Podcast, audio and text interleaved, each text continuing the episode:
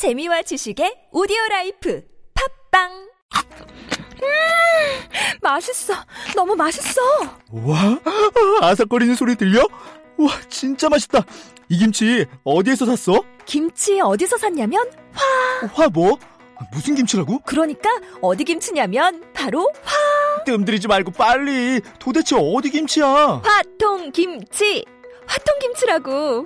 국내산 재료로 100% 자체 생산하는 화끈하게 통하는 화통김치. 얼른 검색해서 사 먹어. 자, 생각해봐. 네가 어느 날 아침에 눈을 떴는데 너는 미성년자를 끔찍하게 죽인 살인자가 돼 있는 거야. 누군가 모든 것을 조작하고 있다. 근데 이번엔 잘못 건드렸어. 준비됐지? 완벽하게. 흥미진진한데요? 웰컴 투 동막골 박광현 감독. 범죄 액션의 신세계. 조작된 도시. 2월 9일 대개봉. 건강한 몸, 건강한 피부, 건강한 화장품을 물려주고 싶습니다. 수아비스 화장품은 눈에 들어가도, 상처 위에 발라도, 혹은 아이들이 실수로 먹더라도 괜찮아야 한다는 목표로 달려왔습니다. 이제는 삶의 일부가 되어버린 수많은 화장품, 아무거나 선택해선 안됩니다. 지금 검색창에 수아비스 화장품을 검색하시고 그 놀라운 효과를 확인하세요. 아이부터 어른까지 수아비스 화장품. 2월 달에는 여러분들을 위한 발렌타인데이 선물도 준비되어 있습니다. 안녕하세요. 글 쓰는 사람 유시민입니다. 제가 이번에 국가란 무엇인가 개정판을 냈습니다. 국가란 무엇이며 또 훌륭한 국가는 어떤 모습이어야 하는지 오늘 시점에서 그 답을 찾아봤습니다. 이제 우리는 촛불 다음을 상상해야 합니다. 그 고민 과정에 이 책이 함께하면 좋겠습니다. 국가란 무엇인가 개정판, 도서출판 돌베개에서 펴냈습니다.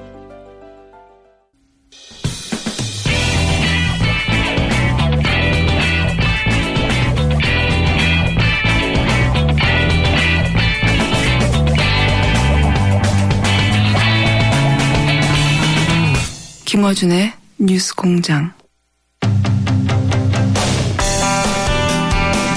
네, TBS 홈페이지 온에어 접속 폭주로 네 다운됐습니다. 좀 천천히 좀 들어오세요. 그리고 TBS 앱은 정상적으로 작동하고 있습니다. 자, 인터뷰 두 번째 시간입니다. 박근혜 대통령의 탄핵 심판을 좌우할 운명의 한 주라고 불리는 주가 시작됐습니다. 그래서 오늘은 대통령 탄핵 심판을 제기한 국회 탄핵소추위원단과 그리고 박근혜 대통령 법률 대리인 양측의 입장을 차례로 들어보는 시간을 마련했습니다. 먼저 국회 탄핵소추위원 국민의당 김관영 원내수석부대표 전화 연결됐습니다. 안녕하세요, 형님. 예, 안녕하세요. 김관영입니다. 네. 우선 제가 여쭤보고 싶은 대목은 특검의 청와대 압수수색이 이제 불발이 됐습니다. 근데. 예. 그 이유 중 하나로 제시된 것이, 영장에 피의자로 적시한 것이 헌법 위배다. 이런 주장을 청와대에서 내놨는데 이 부분은 어떻게 생각하십니까? 피의자로 적시한 것은 이미 지난번에 검찰에서 이미 안종범 씨하고 최순실 씨를 기소할 때 네네. 거기에 공범 관계인 것을 이미 다 적시를 했거든요. 예, 두 달 반이나 됐습니다, 사실. 예, 그렇기 때문에 이미 피해자로 된 겁니다. 네. 새롭게 피의자로 적시하게 했기 때문에 문제가 있다라고 하는 주장 자체가 네. 어불성설인 거죠. 다만 대통령은 현직일 경우에는 소출을 하지 못한다라고 돼 있기 때문에 네. 소출을 하지 못할 뿐이지 피의자로 적시해서 영장을 받는 것은 지극히 수사상 필수적이고 당연한 절차다. 이렇게 네. 저는 말씀드리겠습니다. 그게 이제 일반인들은 피의자와 피고인을 구분을 잘 못하니까 구분을 쓰지 않으니까. 예. 그런데 이제 청와대에는 이걸 구분 못할 리가 없지 않습니까? 그렇죠. 네. 또 어쨌든지 지금 대통령이 피의자로 이렇게 이미 간주가 거의 되고 있다라고 하는 것을 얘기를 해서 소위 탄핵에 반대하는 사람들의 감정을 네. 예, 자극해서 좀 결집시키려는 그런 의도가 아닌가 저는 그렇게 생각합니다. 그런 의도가 있다고 보시는 거고. 그런데 이제 그렇게 그 헌법 위배가 아닌 걸 명백히 알면서도 헌법 위배라고 주장한 이유 중에 하나가 혹시 이번 주에 예정되어 있는 굉장히 중요한 일정인 대통령의 특검 대면 조사를 이런 이유로 거부하지 않을까. 뭐 이런 추정도 가능한데 혹시 어떻게 생각하십니까? 저는 뭐 그동안 박 대통령이 워낙 약속해놓고 안 지키는 것이 많아가지고 대면 조사 받겠다라고 뭐 여러 번 얘기를 했지만은 뭐 또 안 하겠다 이렇게 우려하시는 분들이 계신 것 같습니다. 그런데 지금 특검이 아마 그쪽하고 박 대통령 측하고 일정을 조율하고 있는 상황이고요. 아마도 저는 뭐 이번 주에는 반드시 대면 조사가 비공개로 이루어지지 않을까 싶고 적어도 거부하기는 이번에는 거부하기는 어렵다 저는 그렇게 생각합니다.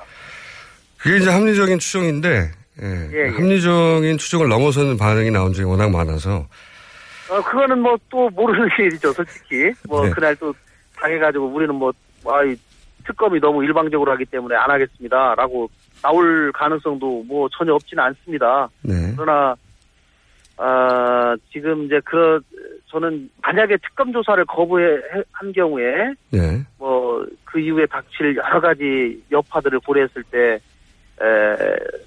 그거보다는 받지 않을까라고 하는 쪽에 저는 무게를 좀 두고 싶습니다. 알겠습니다. 저는 거부할 거라는데 한 표인데 왜냐면 거부하지 않을 것이라는데 한 표 던지셨고 이거 큰일 났습니다. 자, 그다음 압수수색 거부의 명분 중에 하나가 국가기밀 등이 포함된 청와대 내부 시설이라서 안 된다라고 했는데 이 대목은 어떻게 보십니까? 이제 뭐 그쪽에서는 형사소송법에 그게 나와 있습니다.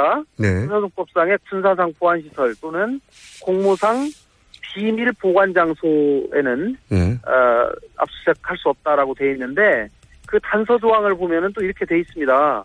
국가의 중대한 이익을 해치는 경우를 제외하고는 압수수색 집행을 거부하지 못한다 이렇게 되어 있거든요. 그러니까 보안 시설 또는 비밀 보관 장소라는 이유만으로 바로 집행을 못하는 것이 아니고 그것이 국가의 중대한 이익을 해치는 경우이어야만 한다라고 하는 것이 두 가지 조건이 같이 충족이 돼야 되는데 그러면 국가 이익을 해치는 경우냐 아니냐라고 하는 것을 지금 청와대가 스스로 판단하고 있는 것이거든요. 그런데 지금 특검에서는 절충안까지 얘기를 했습니다. 선별적으로. 선별적으로 보겠다. 그리고 봐서 정말로 이것이 공무상 비밀이라든가 군사상 보안이라고 하면 그거는 우리가 봐가지고 안 가져가겠다 이렇게까지 얘기를 했거든요. 그렇기 때문에 이 부분에 대해서는 청와대의 주장이 설득력이 약해진 것이죠. 자, 그럼 이건 어떻게 보십니까? 압수수색이 발발되니까 특검에서는 황교안 대통령 권한 대행에게 지금 대통령의 권한을 대행하고 있으니까요. 대통령은 중지돼 있고 그래서 대행에게 협조 공문을 보냈어요. 그런데 아직 답변이 없습니다. 이건 답변을 해야 되는 상황 아닌가요? 그 답변은 공식적인 답변은 하지 않고요. 청와대의 대응이 틀리지 않았다라고 하는 비공식적인 입장을 내놓은 것으로 저는 알고 있습니다. 그렇기 때문에 사실상 불응하고 있는 거죠. 저는 사실 황교안 대통령 권한대행한테서는 기대하지 않았습니다.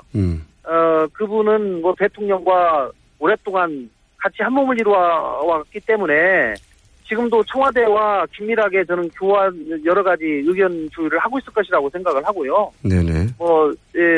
압수수색에 황교안 대통령 권한대행이 협조하리라고는 저는 생각을 하지 않습니다. 다만 청와대가 스스로 대통령의 결단에 의해서 압수수색 일단 거부하지 않겠다. 법 위에 청와대가 있다라고 하는 것을 지금 보여주고 있기 때문에 이러한 이 상황이 국민들의 이 법치주의 감정을 많이 무력화시키는 그런 문제가 있거든요. 그렇기 때문에 청와대가 스스로 이 부분은 해결을 해야 된다고 생각합니다.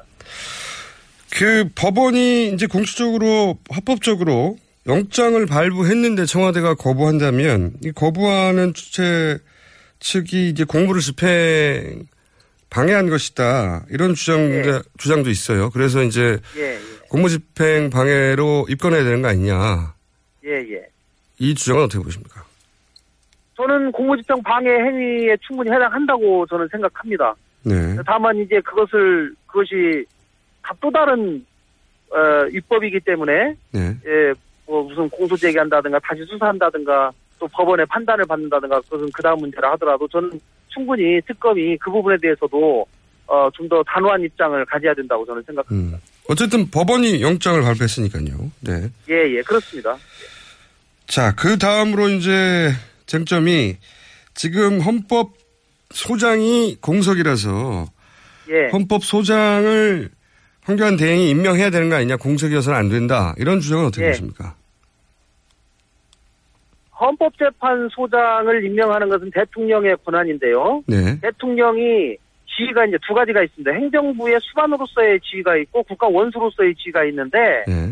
헌재 소장 임명하는 것은 국가 원수로서의 지위라고 보는 것이 대다수의 견해입니다. 네. 그렇기 때문에 대통령 권한대행이 할 수 있는 일이라고 하는 것은 대통령이 지금 사고에 해당돼가지고 일을 못하고 있는 경우에 소극적인 권한 행사에 그쳐야 한다라고 하는 것이기 때문에 권한대행이 헌재 소장까지 임명하는 것은 월권이다. 저는 그렇게 생각합니다. 이정미 재판관 후임의 경우에는 대법원장이 임명하기 때문에 그 부분은 신속히 진행해야 되는 거 아니냐 이런 주장은 또 어떻게 보십니까? 뭐 일부 그렇게 또 주장을 하시는 분들이 계십니다. 네. 그리고 3월 14일 만약에 그게 완료가 안 됐을 경우에는 신속하게 이정미 재판관 후임을 임명해서 네. 이 심리를 계속해야 하지 않느냐 이제 이런 이유에서 하는 것인데요. 네. 저는 아직은 그 문제는 똑같은 논리로 좀 유보해야 하지 않는가 저는 그렇게 생각합니다. 이런 그 소장 혹은 재판관 후임에 대한 얘기 자체가 사실은 3월 13일 이후로 헌재 판결을 지연시키려는 전략의 일환 아니냐. 이렇게 해석들을 하는 사람들이 있는데 의원님 어떻게 보십니까? 그런 오해를 받을 수도 있고요. 그래서 저희 당에서는 지난주에 이 부분, 이 문제를 사실 의원총회를 통해서 서로 의견을 조율을 했는데 네. 지금 후임 재판관을 임명을 논의하거나 운운할 때가 아니고 3월 14일 이전에 반드시 헌재가 판결을 내릴 수 있도록 네. 국민과 함께 더 압박하고 헌재에 가서도 저희가 뭐 내일 또 헌재에 가서 재판을 해야 됩니다만은 그런 의견을 좀 더 피력을 할 필요가 있다. 그리고 지난번에 헌재 소장이 퇴임하면서도 가능하면 3월 14일 이전에 내는 게 좋겠다라고 또 얘기를 하지 않았습니까? 네. 그렇기 때문에 그러한 입장을 헌재 재판관들도 상당 부분 인식을 하고 있는 상황이기 때문에 저희가 더 국민과 함께 헌재를 압박해야 된다 이렇게 생각합니다. 지금 그 국회 탄핵소추위원단에서는 3월 13일 이전에 판결 나는 것이 그것이 인용이든 기각이든 그것이 합당하다는 입장으로 입장을 견지하고 계신 거고 그렇게 판결이 날 거라고 결정이 날 거라고 예상하시는 거죠? 인용이든 기각이든 결정이 나면 큰일 나고요. 반드시 인용 결정이 나야 되는 거죠. 물론. 소추위원단에서 그렇겠죠. 만약에 기각되면 저희는 정말 큰일 납니다. 꼭 인용될 수 있도록 그리고 그 시기가 3월 14일 이전에 결론이 나서 이 대한민국이 이 혼란 상황이 하루빨리 종식될 수 있도록 저희가 최선을 다하겠다는 말씀을 드리겠습니다. 한 가지만 더 여쭤보겠습니다. 그 특검 기한이 이달 말로 끝나는데 특검 기한 연장에 대해서는 어떤 입장이십니까? 저는 기한 연장이 필요하면 당연히 해야 된다고 생각을 하고요. 네. 제가 이 법을 만들 때 직접 관여를 했기 때문에 특검법을 만들 때 준비기간 20일, 그다음에 1차 수사기간 70일, 그다음에 30일 연장해서 이렇게까지 총 120일까지 할 수 있도록 했습니다. 그런데 새누리당과 당시 협상을 할 때 준비기간 20일 하고 한 번에 100일을 하자. 저희가 이렇게 얘기했습니다. 그런데 새누리당이 바로 100일을 하면 우리가 의원들 너무 설득하기가 어려우니 70일, 30일 하고 연장 안 되는 경우는 없으니까 이렇게 1차 연장하는 것으로 해서 법을 그렇게 좀 만들어달라고 타정을 해서 저희가 70일, 30일로 나눈 거거든요. 그렇기 때문에 만약에 특검이 필요하다고 해서 기간 연장이 하다고 하면 저는 당연히 30일을 해줘야 된다라고 생각을 하고 만약에 이거 연장을 안 한 상황으로 만약에 특검 수사를 강제로 종료시킨다. 이러면 저는 황 권한대행이 큰 저항에 직면할 것이다. 저는 이렇게 생각합니다. 그러니까 지금 말씀은 새누리당과 합의할 때 특검이 연장 안 될 경우는 없으니까, 그런 경우 없으니 70 플러스 30으로 하자고 그때는 그렇게 합의를 했다는 거죠? 예예. 예. 그 약속이 지켜질까요? 뭐 이제 황 권한대행이 근데 적어도 뭐 청와대에서 압수수색영장 불응하는 거하고 이 문제는 조금 다른 문제라고 저는 생각을 하고요. 알겠습니다. 이 부분은 훨씬 더 가능성이 뭐 당연히 해야 된다고 저는 생각합니다. 알겠습니다. 오늘 여기까지 듣겠습니다. 감사합니다. 예, 고맙습니다. 네, 지금까지 국회 탄핵소추위원 국민의당 김관영 원내수석 부대표였습니다. 이어서 이번에는 박근혜 대통령 탄핵심판 법률인단에 속해 있는 서석구 변호사 연결해서 같은 질문 저희가 드려보겠습니다. 안녕하세요, 변호사님. 예, 안녕하세요. 네, 반갑습니다. 네, 서석구 변호사입니다. 같은 성격의 질문을 제가 연속으로 드려보겠습니다. 우선 특검의 압수수색에 대해서 청와대에서는 피의자라고 압수수색 영장에 적시한 것이 헌법 위배다, 이렇게 주장을 하며 거부했는데, 혹시 이 대목에 대해서는 헌법 위배가 맞다고 생각하십니까?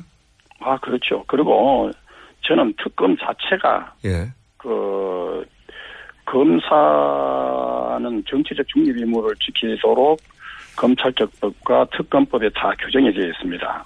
네. 그래가지고 종래의 특검법에 보면 그 정치적 중립성을 보장하기 위해서 정당은 특검 후보 추천권이 없었습니다. 네. 그리고 비교적 공정하게 정치적 중립을 중립을 지켜가지고 특검 후보를 추천하도록 추천위원회가 잘 구성되어 있었습니다. 그런데 국회가 이런 것을 그 종전의 특검법 이걸 갖다가 파기하고 새롭게 그 정당이 후보를 추천하도록 하고 그것도 야당만 추천하도록 한 것은 이거는 헌정사상 초유의 일이고 세계 민주주의 그 법제 사상에 유례가 없는 터무니없는 법입니다. 그래서 저는 그 꾸준히 대통령 변호인단으로서 그때 그 헌재에서 모두 발언을 할 때도 그렇게 했지만은 이 특검 자체가 검사의 정치적 중립 의무를 규정한 검찰처법과 특검법을 중대하게 위반했다. 네. 대통령을 헌법과 법률에 위배해가지고 탄핵을 하겠다고 하는 국회 스스로가 이 법률을 중대하게 위반해가지고 이렇게 야당 추천 특검을 구성하는 이 특검 자체가 위법이기 때문에 그래서 이 특검 자체는 해체되어야 되는 것이고. 알겠습니다. 변호사님. 그리고 예. 그 제가 질문 여러 가지이기 때문에 근데 이제 첫 번째 질문은 뭐냐면 압수수색 영장에 피의자라고 적시한 것이 헌법 위배다. 그런데 이제 앞선 그걸 설명드릴게요. 그러면 왜 헌법 위배냐 하면은 그 검찰이 그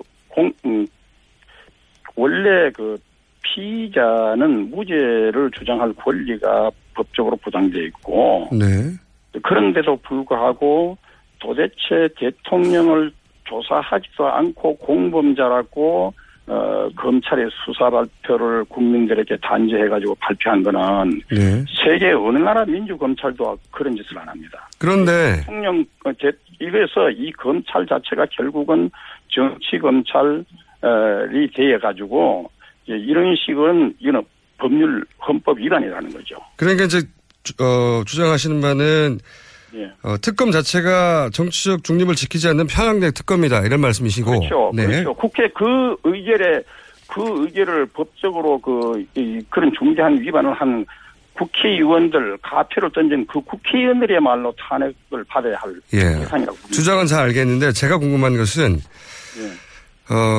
불소추 특권은 피고인이 안 된다는 거지 피의자는 이미 사실상 되어 있는 상태 아니냐는 거죠. 피의자라고 적시한 것이 헌법 위에 는 아니지 않습니까?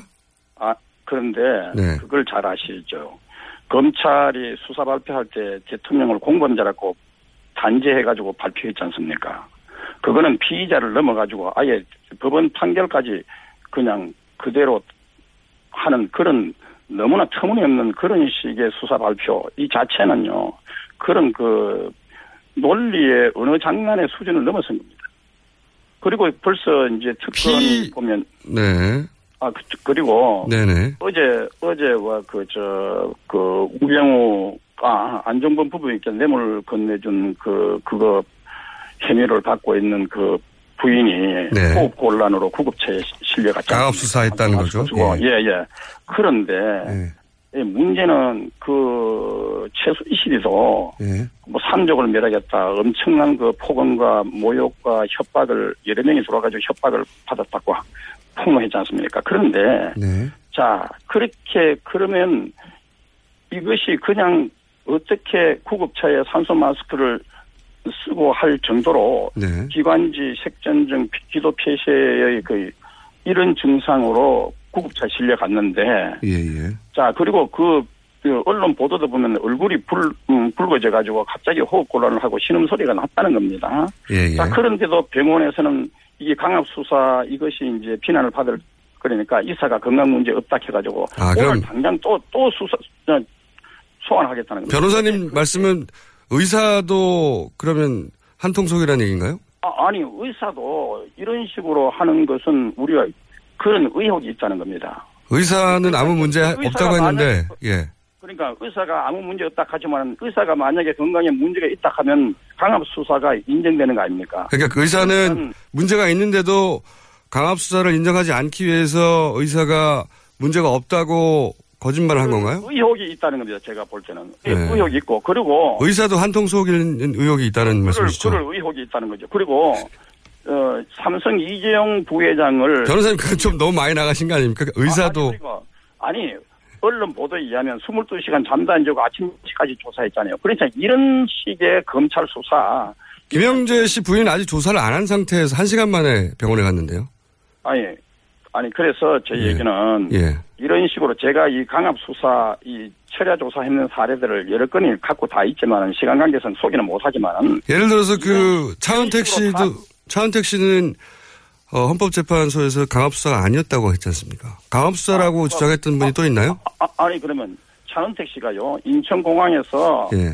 체포가 돼가지고 검찰에 자정을 넘어가서 밤 12시 35분부터 새벽 5시까지 철야 조사를 받았습니다. 그리고 아침 10시에 다시 조사를 받았는데 그동안 뭐 했냐 하니까 구치소에 갔다 와가 그럼 잠 못 잤겠냐 하니까 잠은 1시간은 잤습니다. 네. 자 그래가지고 아침 10시부터 새벽 4시까지 네. 18시간 물론 휴식시간 포함되겠지만은 네. 18시간을 철야 조사했습니다. 어떻게 이틀 동안 철야를 하면서 1시간만 자고 네. 이렇게 했는 차은택의 진술이 어떻게 강압 수사가 아닙니까? 전 세계에서 이따위 식으로 조사하는 검찰은 대한민국뿐입니다. 그런데 이제 차은택 씨 본인은 강압 수사가 아니라 본인이 동의했고. 강압 수사가 아니다 하지만 차은택이가 무슨 법정에 나와가지고 무슨 최순실이가 막강한 권력을 행사한 것처럼 하지만은 이 차은택이 자체가요. 예. 이 회사를 차려가지고 자기 아버지 근무도 안 하는데도 생활비 드리고 자기 마누라 근무도 안 한 마누라를 매달 500만 원, 600만 원 이렇게 회사 돈을 횡령하고 또 2년간에 걸쳐서 1조 원, 1억 원, 2억 원, 근 3, 4억 원에 해당되는 이 비자금 횡령 혐의로 조사받고 이런 것이 또 밑에 직원들에 의해서 조사가 타가타가입니다. 자, 이렇게 부도덕한 사람, 네네. 그리고 이렇게 강압 조사를 한 사람, 이 사람을 진술 가지고 대통령을 알겠습니다. 이거는 넌센스고 이거는 있을 수 없는 부도입니다. 그러면 변호사님, 네 저희가 똑같은 질문을 드리려고 했는데 워낙 하실 말씀이 많아 가지고, 네. 그럼 이렇게 한번 여쭤볼게요. 지금 변호사님이 생각하시기에는 지금 특검이 그렇게 편향돼 있고 또 그리고 그렇죠. 헌법도 위배하고 있고 그리고 또 피고들을 그렇게 강압 수사하는 걸로 보아 그런 네. 특검이라면.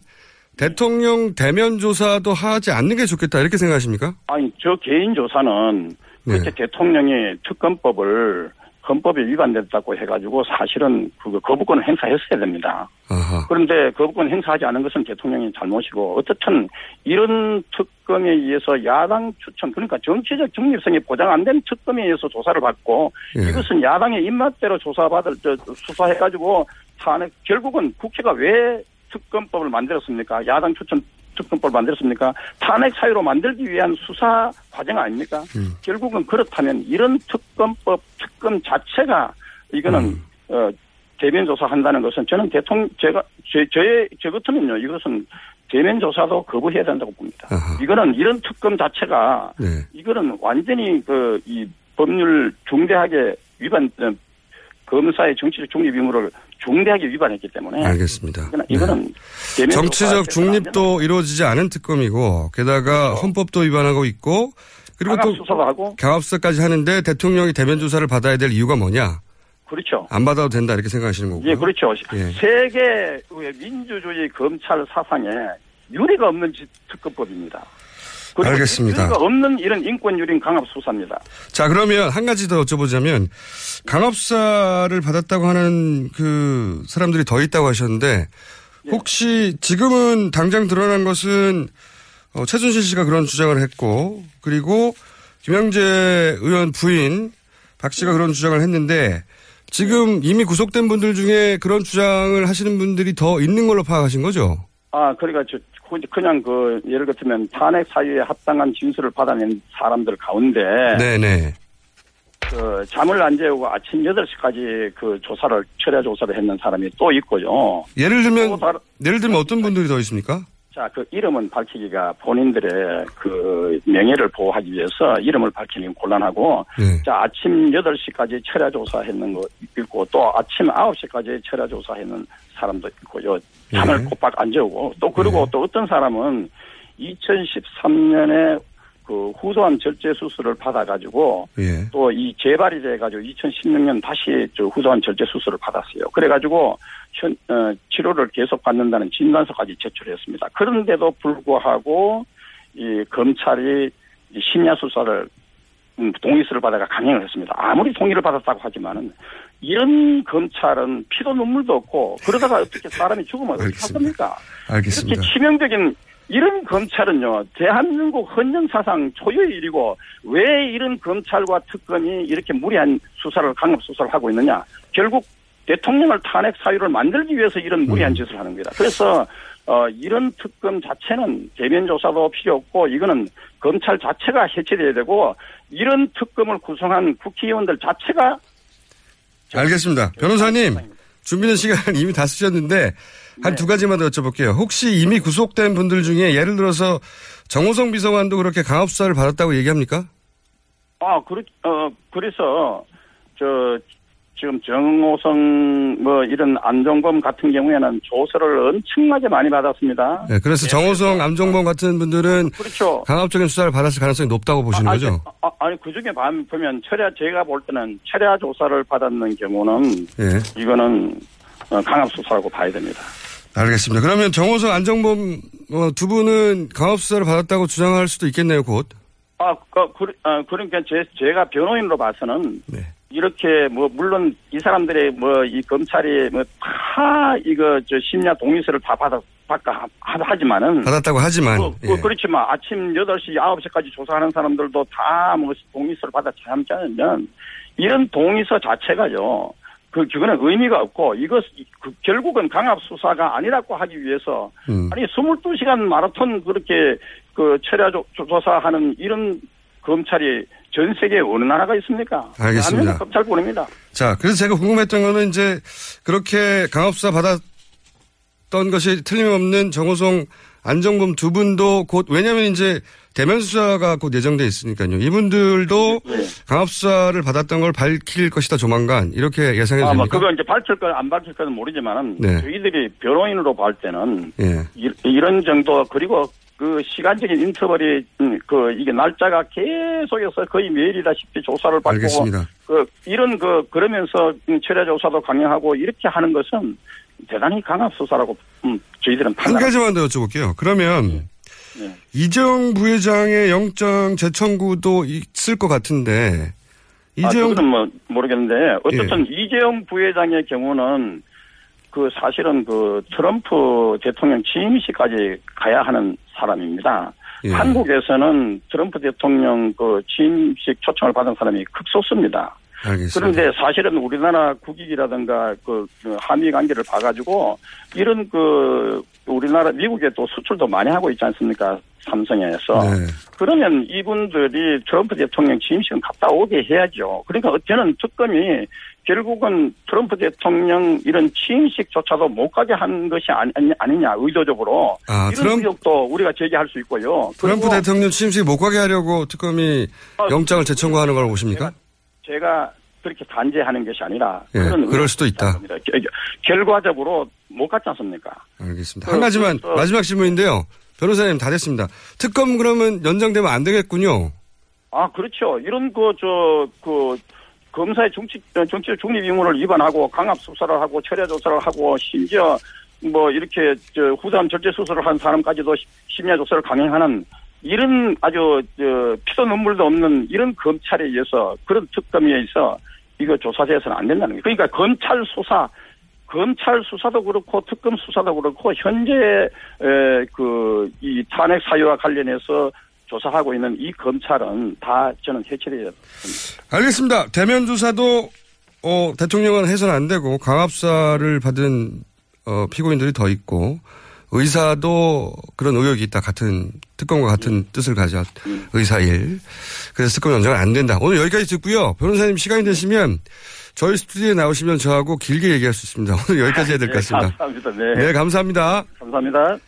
지금까지 박근혜 대통령 탄핵 심판 법률 대리인단 소속 서석구 변호사였습니다. 미 항공우주국 나사에서 우주인들의 비상식량으로 쓴다는 남미 최고의 완전식품 마카 플러스 한국에서 가장 비싸고 귀한 식품이라는 산삼 플러스 거기에 한국인이 좋아하는 녹용까지 일단 이 세 가지를 모두 넣은 제품이 나온 거니까 마카 산삼 녹용 대박 좋은 건 다 있네 031-323-2559 영암네이처 yhnatuli.com 한글도 남보다 빨리 깨치고 참 똑똑했는데 갈수록 실력이 뒤처지는 것 같아 걱정이에요. 혹시 초등학교 교과서 본 적 있어요? 어려운 어휘가 너무 많아요. 학교에서는 어휘 개념을 하나하나 설명해 줄 시간이 정말 부족하잖아요. 그럼 어떡하죠? 내 아이의 어휘만큼은 내가 책임져야죠. 어휘 공부의 정성. 초등어휘 3천, 초등어휘 5천. 검색창에 초등어휘 3천을 쳐보세요. 똥은 싸고 다니냐? 미치도록 싸고 싶다. 빅똥의 추억. 미궁 장사랑! 구렁이 똥, 이뻤다. 장이 살아야 내 몸이 산다. 혈중 콜레스테롤 개선과 배변 활동에 도움을 주는 건강기능식품입니다. 빅똥의 추억. 미궁 장사랑. 지금 검색창에 미궁 장사랑을 검색하세요. 이건 제가 써보니까 효과가 있는 것 같아요.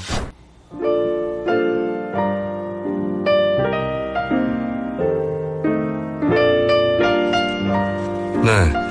서석구 변호사님이 인기가 참 많으시네요. 저희가 인터뷰한 분들 중에 역대 가장 많은 문자 베스트 3 안에 들어갑니다. 문자가 폭주했는데. 서석구 변호사님 인터뷰를 마치고 저는 다시 한번 1,500원을 걸고 연회하겠습니다. 강압수사 헌법 위배. 를 이유로 대통령 대면 수사 안 합니다. 500원 걸고요. 그리고 강압 수사를 주장하는 피고가 더 등장할 수 있다. 예를 들면 정호성 비서관. 예언 두 번째 500원 추가로 걸고요. 그리고 연장선상에서 삼성 이재용 부회장 영장 기각. 마지막 500원. 총 1,500원 겁니다. 서석구 변호사님께서 거의 인증해 주신 게 아닌가.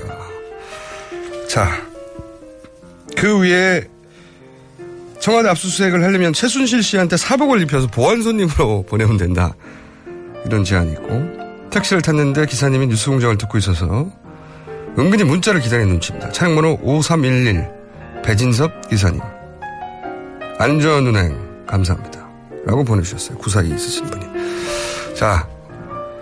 이번 주 내내 예언하겠습니다. 여기까지입니다.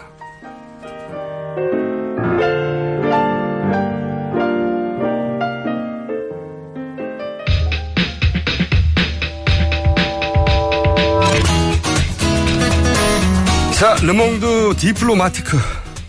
임상훈 의원님 나오셨습니다. 네. 네, 안녕하십니까. 그 실무를 잘 모르신 분들을 위해서 제가 잠시 설명드리면 머리가 백발이에요, 벌써. 백발인데 불어를 무척 잘하셔서 뭐 당연히 잘하시겠죠. 오래 살았으니까. 자, 그러니까 또 르몽드 디플로마티크 프랑스 매체죠. 유명한 이 매체의 편집장도 편집위원도 하시고 계신 분입니다. 굉장히 세련되게 생긴 분인데 이혼도 하셨고. 본론으로 가죠. 본론. 여자친구도 최근에는 없다고 합니다. 네. 외로운 분이에요. 오늘은 뭡니까? 지난주에 우리가 얘기하다 말았잖아요. 근데 항상 우리가 얘기를 하다가 끊기고 무슨 드라마도 아니고 다음 주에 또 뭐 이어진다 이런 거. 오늘은 제 목표가 오늘 주제는 오늘로 끝내는 걸로. 아하. 그래서 이제 지난주. 쉽지 않을걸요?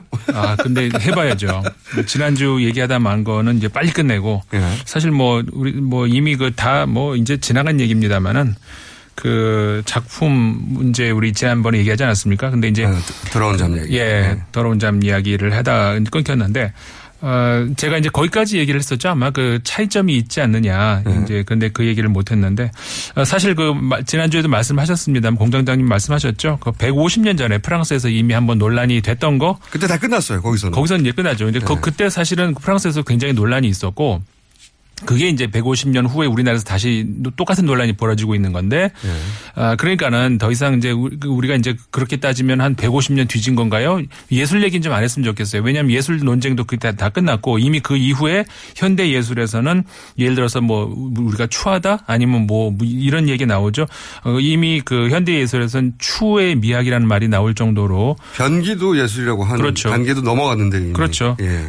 철학적으로는 그 로젠크란츠라고 하는 그 헤겔주의 철학자가 있는데 그 사람이 이미 추라고 하는 것을 그 미학적으로도 우리말로는 물론 미학에 미자가 들어가지만 외국어로는 에스테틱이잖아요.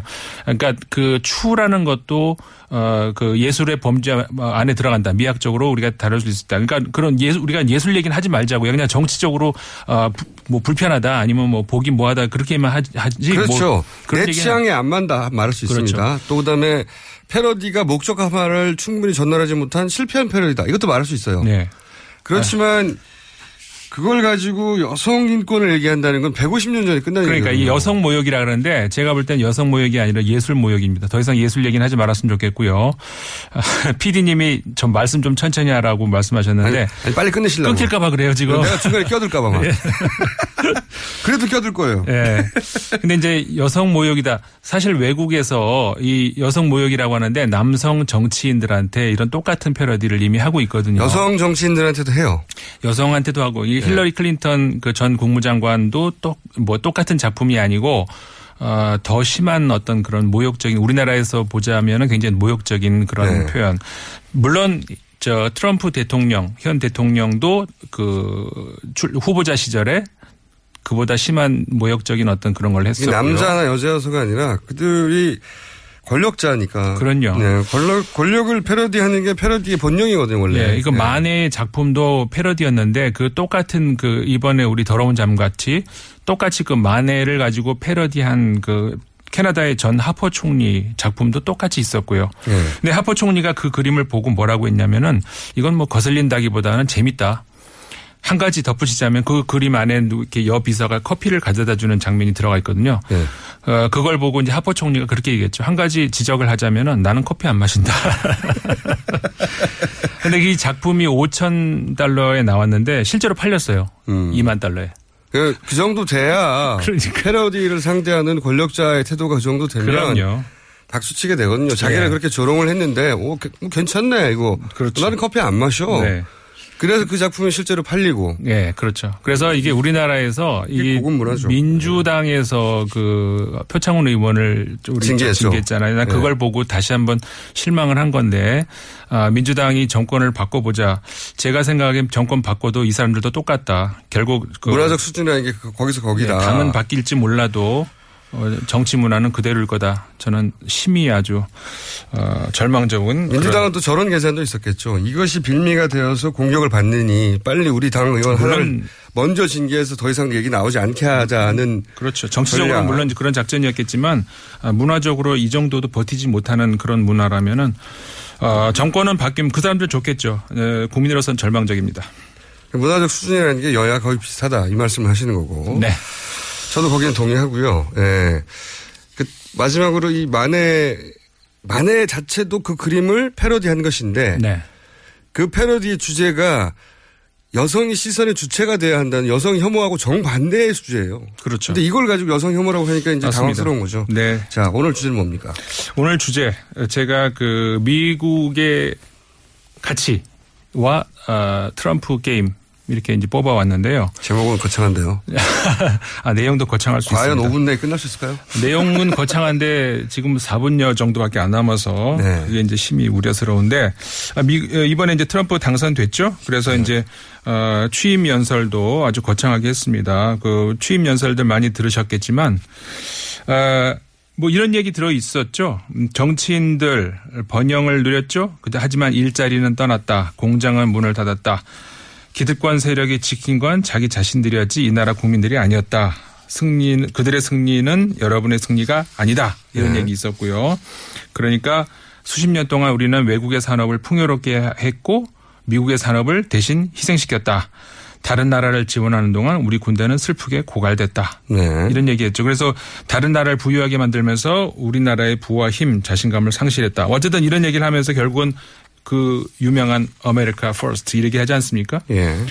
이게 그러니까는 과연 그 미국에서 그러니까는 야, 이 사람들 참 진짜 이기적이다. 어떻게 과연 미국이다. 이런 이제 이야기들 많이 나오는데 사실 우리가 잘 살펴보면은 미국이란 나라가 이런 나라였을까? 아, 미국의 가치가 이거일까? 애초에 미국이 건국됐을 때. 네. 예. 그걸 우리가 볼 필요가 있습니다. 그 미국이란 나라가 과연 이렇게 건국이 됐고 이렇게 물론 우리가 이제 뭐 비판하는 쪽에서는 제국주의적인 어떤 그런 이야기 많이 합니다만은 사실 미국의 제국주의적 어떤 그런 뒷모습, 그러니까 이런 그 그림자, 검은 그림자 이런 이야기에 있어서도 사실 뭐 유럽이라고 제국주의가 아닌 건 아니죠. 근데 미국, 네. 유럽식의 제국주의와 미국식의 제국주의가 뭐가 다른지 이런 이제 저 정치학적인 네.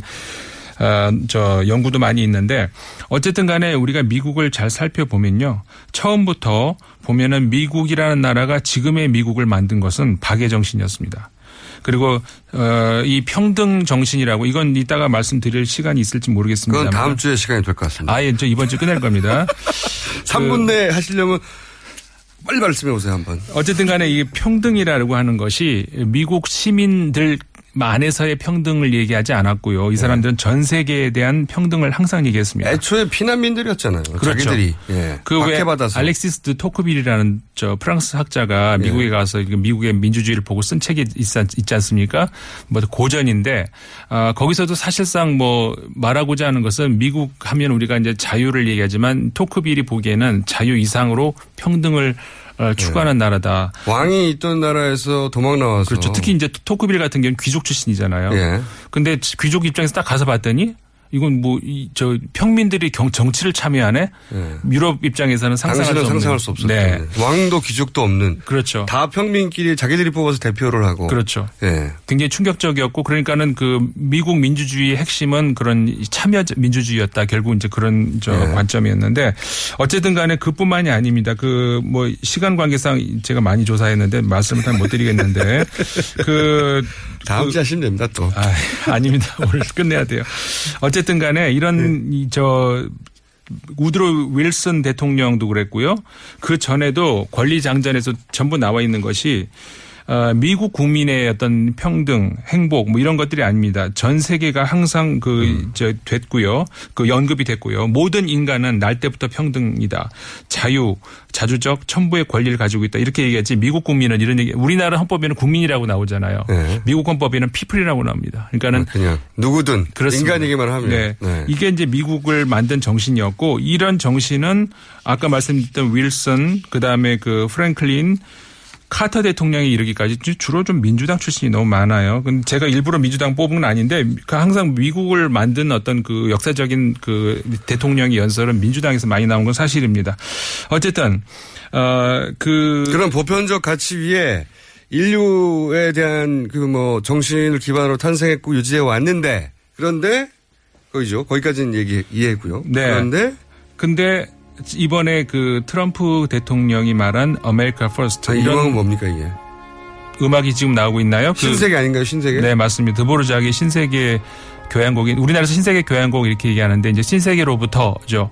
그러니까 이거 1891년인가 그 드보르자크이 미국에 가서 이제 작곡을 한 건데, 미국을 보면서, 아까 알렉시스도 토코필이 느꼈던 것처럼 이 사람도 광활한 대지, 그 다음에 평등 이런 걸 보면서 작품으로 만든 거죠. 음악 깔리면서 얘기하는 게 좋네요. 이 저는 안 들리는데 들리시는군요. 사실 이 음악이 굉장히 어떻게 보면 슬프게 들리죠. 저는 최근 미국을 보면서 이게 굉장히 조곡처럼 들립니다.